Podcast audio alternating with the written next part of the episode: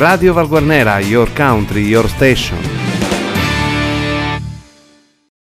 Amici ed amiche di Radio Valguarnera, un buongiorno da Arcangelo Santa Maria e benvenuti alla rassegna stampa di mercoledì 19 agosto, rubrica che va in onda come sempre grazie all'edicola tabaccheria di Luigi Alberti, che a Valguarnera si trova in via Garibaldi 98. Vediamo cosa dicono i giornali di oggi, iniziamo dal quotidiano La Sicilia che apre con un articolo proveniente dalla città di Enna e che riguarda il raid vandalico compiuto da ignoti contro oh, le bici che vengono messe a noro ormai da qualche tempo ad Enna, gomme bucate, telai smandellati, sono solo alcuni dei danni causati dai raid, già prelevati filmati dalle telecamere.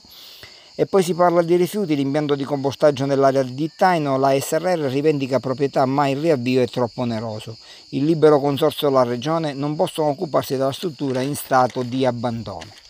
In seconda pagina si parla di politica, la campagna elettorale ad Enna che ad ottobre andrà al voto assieme ad altri comuni della provincia di Enna, ruolo della Lega nella lista di Pietro, frecciate tra Rampello e Collianni, Toni Pesanti, il segretario cittadino del PD lancia anche accuse smentite su assunzioni promesse.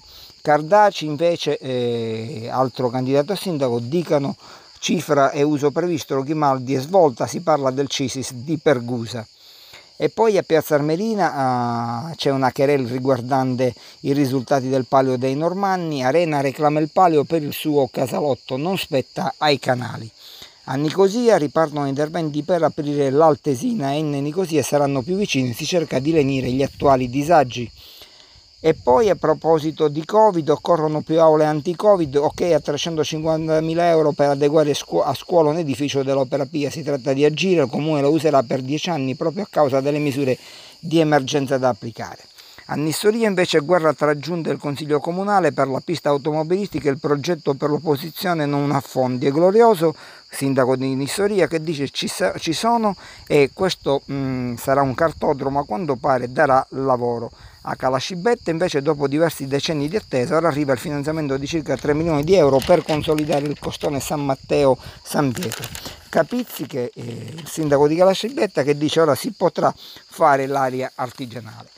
E passiamo al giornale di Sicilia con un articolo di cronaca, scoperto una piantagione di droga, un arresto a Piazza Armenia in un terreno di contrada a Fegotto, sono stati trovati 50 arbusti di, maiura, eh, di marijuana.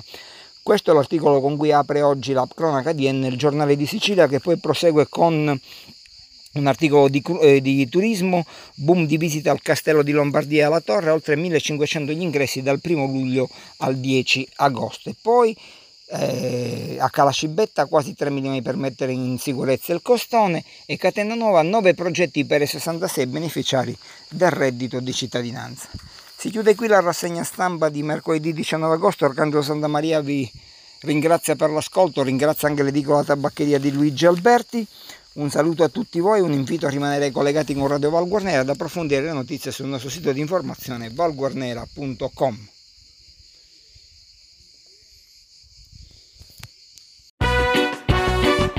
radio Valguardiera.